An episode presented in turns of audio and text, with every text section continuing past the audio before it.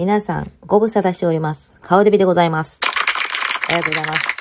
このね、ご無沙汰している間に顔デビバージョンアップして帰ってきましたので、皆さんとあー共にまたね、えー張り切っていきたいなと思うんですけども、最近ちょっともうハマってることがありまして、ここ何日間かもう寝れてないんですよ。もう家帰ってきたらそのことを必死に勉強して、そして、あの、子供たちに、あ、今日もママは、あの、ゴッホの勉強で、えー忙しいから、私たちはちゃんと自分たちのことをやっていこうっていう感じでね、みんな見守ってくれてるんです。そうなんです。ゴッホに、画家のゴッホにハマっておるんです。ありがとうございます。これ拍手いるところか知らないんですけど、あのね、なんでハマったかっていうと、なんかひょんなことからね、ゴッホが好きな人がいて、それでゴッホの話を聞いたんですよ。そして軽くパッパッパッと聞いただけで、ね、ものすごい興味を持ちまして、そっからね、その聞いた夜からね、ものすごいブワーっと調べ出して、えーもうね、何日間かね、寝不足です。もうね、楽しくて楽しくて。もうこんなにね、ハマることってあるんかなってぐらいハマっております。なので今、私にゴッホのことを聞いていただいたらもう何でも答えられるぐらいにね、あの、ものすごいね、知識だけが頭にパンパンに入ってきて、そして、え彼を知る中で、歴史の中にちょっと妄想も入ってきますので、結構ね、あの楽しくて楽しくてね、もうねやばいでございます。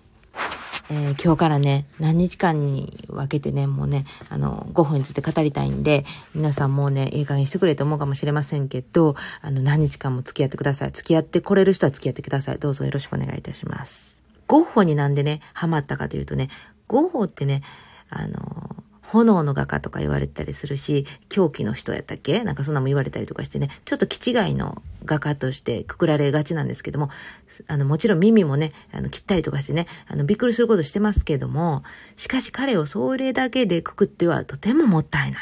彼を知れば知るほど、ああ自分にもそういうとこあるなって思わせてもらえる。そして人間味に溢れてる。そして、とても真面目、とても真面目に絵に取り組んでいた。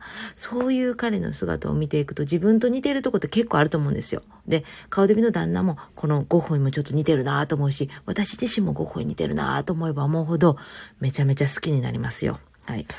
もうね、彼のね、人生はね、迷い、挫折、そして諦め。そうなんですよ。あの、頑張ってやるけど、いや、諦めるのも結構ある。で、そこにね、なんかね、ああ、やっぱ人間らしいな、なんか、もう、ただのサクセスストーリーとかじゃないんですよ。彼はね、生涯のうちに売れた絵なんて1点や2点、もう、数えることやと言われております。まあ、1点だけやったっていう人もいます。だからね、そんな中で亡くなってからこんだけね、有名になるってね、もうありえない。すごいじゃないですか。もうその時点でも興味深いのに、やっぱ人生の中で彼はたくさんの挫折をしているっていうことも、なんかね、そしてね、人間としても弱い部分がいっぱいあって、もうそういうところもね、愛せずにはいられない。知れば知るほど、噛めば噛むほど味が出るという、このゴッホについて今日は語りたいと思います。今日はゴッホが画家になるまでのお話でございます。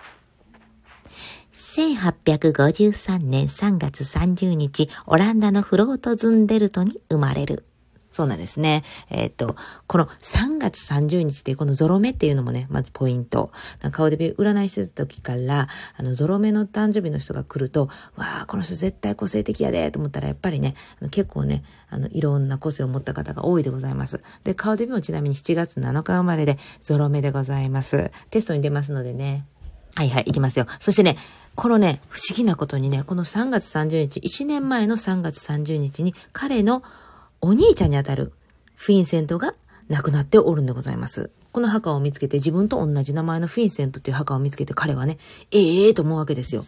自分は、前一回死んでんの？とかね。自分は一体何者なのかと。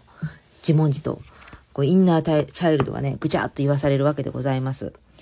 えーそしてですね、彼のおじいちゃんは、えー村で有名な牧師さんでございました。で、そのおじいちゃんの名前を代々受け継いでフィンセントと名付けております。その1年前に亡くなったお兄ちゃんがフィンセントの名前を継いだんですけども、すぐに亡くなっちゃって、そしてこの、えー同じ1年後にね、3月30日に、えーゴッホが生まれたんで、えおとんが、おとんも牧師さんなんですけど、おとんがこれは絶対生まれ変わりや、いうことで、フィンセントと名付けます。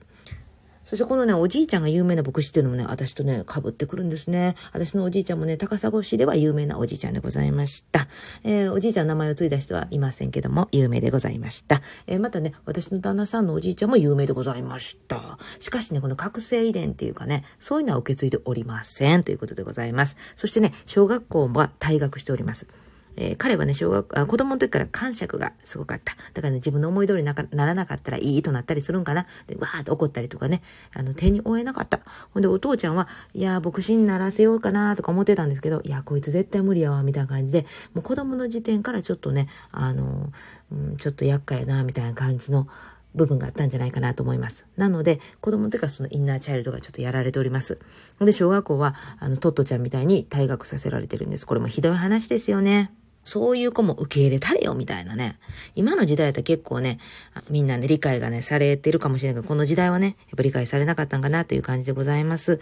ほんでね、そっからね、自分でね、あの、学校また行くんですけども、それは中退しております。なんか学校について、学問についていけなかったという説もあるんですけども、そうではなくて彼はものすごく賢いんですよね。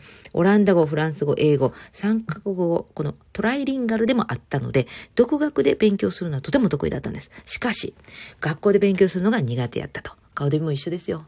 もうね、学校っていう枠にはめんといてくれ、みたいな感じでね、もう勉強っていうものが大嫌いだった。で、自分の好きなことはね、めちゃめちゃ勉強するんですけどね、もうそれ以外のこと全然勉強できなくて、授業が始まるってなったら眠たくなってしもうて。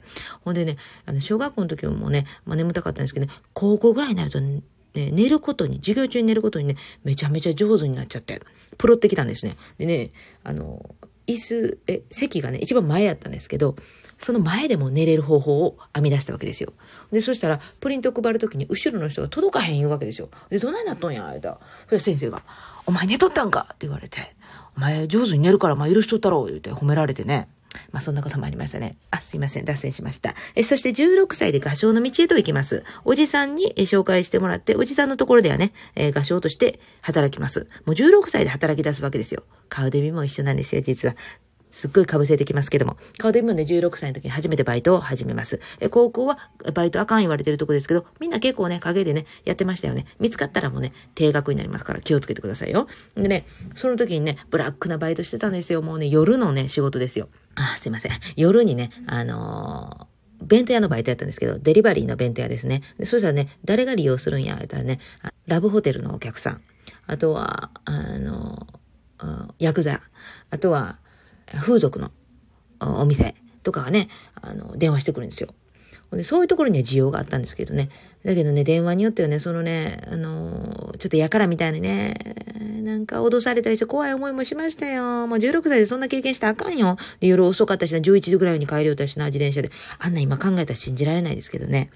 あ、すいません、脱線しました。え、そしてですね、19歳あたりからね、え、弟のね、あ、そうそうそう、これ言うの忘れてまた一番大事なこと。4歳年下のテオ君っていうね、大好きな兄弟の弟がいるんですけど、その弟と文通が始まります。え、彼はね、生涯にわたって手紙を大量に書いております。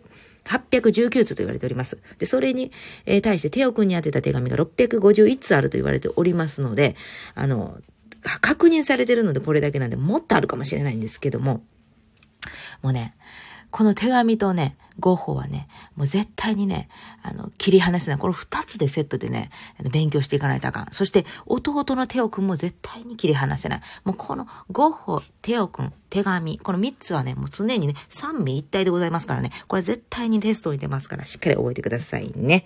ほんで、そしてですね、えー、画廊で働、画商として働くんですけども、あのー、20歳の時に失恋を経験するんですね。それが下宿先の相手の、あ下宿先にいた娘さんの子に恋をするわけでございますけども、その相手がですね、婚約者いたわけですよ。多分これ一緒に過ごしとったら分かっとったやろっていうことやねんけどね、彼は多分そういうとこ目がね、ちょっとこう見えないというかね、気づかないんですね。ほんでね、相手は、とは、あの、兄弟のように仲良くしてた仲やったそうでございますけども、彼が本気でちょっと告白してみるわけですよ。まず付き合ってくれって言うんじゃなくて、結婚してくれ言うたんですよ。そやから彼女が、ええー、言うてよ。ちょっともう笑われて、あの失恋ということでね。これはすごいね、ショックがあって、ここからね、結構うつの方向になっていったと言われております。えー、それでね、この画商の仕事もね、だんだんとね、うまくいかなくなっていくんです。なんていうか、もう人間関係のこのコミュニケーションの取り方とかが多分下手やったんとも、もう不器用やったんやと思う。真面目にやってんねんで、取り組んでんねんけども、うまくいかへんっていうね。あの、いるじゃないですか。あいつはもう長いものに巻かれろで、あの、上司とうまいことやって、どんどんどんどん出世していくなあいうやつと、あと、あいつはめちゃめちゃ真面目にやってんのになんかどこかピントずれっていうか、うん、切ないなあ言うて首切られる人。おるじゃないですか。もうなんか、そういうね、ところもね、なんか憎めないっていうかね、もうね、好きやわ、ゴッホって感じね。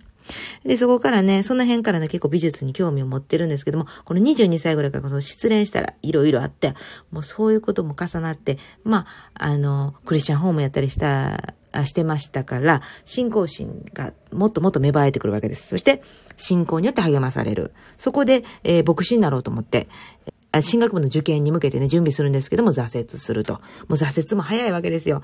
なんていうかな、そこもまた愛せるじゃないですか。やろうと思うんだけど、いや、勉強がちょっと、なんか自分の中で枠にはめられて勉強するのが苦手やったんやと思います。だから、聖書の勉強だけやったらいいねんけど、他のこともいろいろ勉強するじゃないですか。そういうところに彼はね、あの、ぐちゃっとなったんやと思うんですよ。これはまあ顔デビの勝手なあの妄想ですけど。いや、わかりますよね。顔デビもそうだもん。うん。なんか自分好きなことだけ勉強しとったらええねんけど、いや、そうじゃないです。それだけじゃなくてね。そしてその後にね、伝道師やったらいけるんちゃうかなと思うんですけど、伝道師でも失敗するんです。えー、伝道師ではね、あのー、衣服をあげたりとか、貧しい人にね、ご飯をあげたりとか、財産をあげてしまったりとかして、自分はボロボロになっていくわけですよ。そういう中で伝道協会の人たちとか、かな、そういう人たちに、いやー、あれやりすぎやでと。ちょっと行き過ぎごっほ、みたいな感じで惹かれてしまうんです。そして、それも挫折してしまうんです。でもね、おかしいと思いませんか？聖書の、あの、教えはね、まさにそのね、ゴッホのしてることで正しいわけですよ。でも人間って結局違うルール作っていくじゃないですか。神様のルールをお前らはちゃんと覚えとけっていう感じでね。まあちょっと話が長くなっちゃったんで今日はこれまでで。次は画家になったゴッホの話になります。ではまた次でよろしくお願いします。